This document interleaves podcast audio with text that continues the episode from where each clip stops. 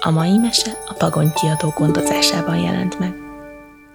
Sophie és a Mikulás Sofia mamája ölében üldökélt, aki a Mikulásról mesélt neki. Sophie csizmáját már ki is pucolták, és kitették együtt az ablakba. Mama azt mondta, Sophie, a Mikulás ma éjjel érkezik. A jó gyerekek ajándékot kapnak tőle, de a rosszak virkácsot. Jó, akkor én jó leszek, és segíteni fogok neki. Hidd el, a Mikulás mindent tud rólad, magyarázta mama. Most inkább aludjunk egy nagyot. Ám Sophie nem aludt el, hanem fönnmaradt, és éjjel kilopózott a nagyszobába. És kit látott meg? A Mikulást! Sophie azt suttogta. Szia, Mikulás! Ugye segíthetek neked? A Mikulás bólintott. Rendben van, úgyis beteg a krampuszom. Bújj a ruhájába. Sophie gyorsan fölhúzta a kampuszruhát és a kis csizmát az ablakból. Aztán fölmentek a háztetőre, és Sophie beugrott a számba. A Mikulás alig bírta beemelni a zsákját.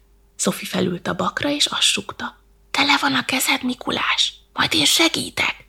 Azzal megfogta a gyeplőt, és felkiáltott. Ki, te! És a rénszarvasok, hups, megindultak. Aztán meglódult, Szofi csizmája pedig leesett. Hőha! Szegény Mikulás be sem tudott szállni. Szofi, várj! Így megijednek a rénszarvasok! Szofi felkúrjantott. Biztos éhesek! Majd én segítek! a beletúrt a Mikulás zsákjába. Piros alma, mogyoró! És Szofi, juhú! Almát meg mogyorót szórt a rénszarvasoknak. Ham-ham! A Mikulás ilyetten vette át a gyeplőt. Szofi, ne! Inkább kötözzünk virgácsokat, jó? Szofi fölmarkolt egy csomó hajat. Virgácsokat? Majd én? Segítek? Azzal kötözni kezdte az ágakat. De jobbat találtam ki!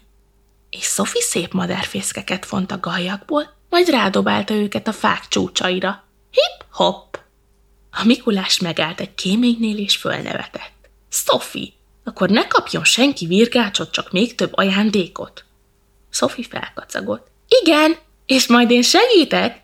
Azzal odalépett a Mikuláshoz. Biztos nehéz a zsákod. És Szofi hóruk hátulról megemelte a zsákot. A zsák átbillent a Mikulás vállán, és majdnem az összes ajándék bezúdult a kéménybe. Szup, szup. A Mikulás a fejéhez kapott. Jaj, Szofi, én mi marad a többi gyereknek, és még a rénszarvasok lába is csupa hó lett. Szofi felrikkantott. Csupa hó lett? Akkor segítek! Azzal előre hajolt. Letisztítom! És Szofi vett egy nagy levegőt, majd fuh, akkor átfújt, hogy a hó belepte a Mikulást, meg a szánt. Ó-ó! Szofi! Szofi! prüszkölt nagyot a Mikulás. Tudod, mivel segítenél? Ha leülnél mellém. Nagyon fúj a szél. Szofi felrikkantott. Nagyon fúj a szél? Akkor tudom már, segítek! Azzal odahajolt a Mikuláshoz. Biztos fáznak a füleit. És Szofi, szopsz! Teljesen ráhúzta a Mikulásra a sapkát. A Mikulás semmit sem látott. Jaj, jaj! A Mikulás kapálózva húzta följebb a sapkáját. Szofi, így nem tudom irányítani a szánt.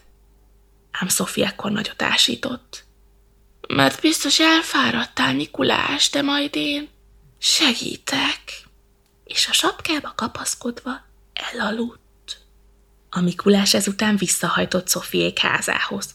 Óvatosan bevitte az ágyába az alvó Szofit, és gondosan betakarta.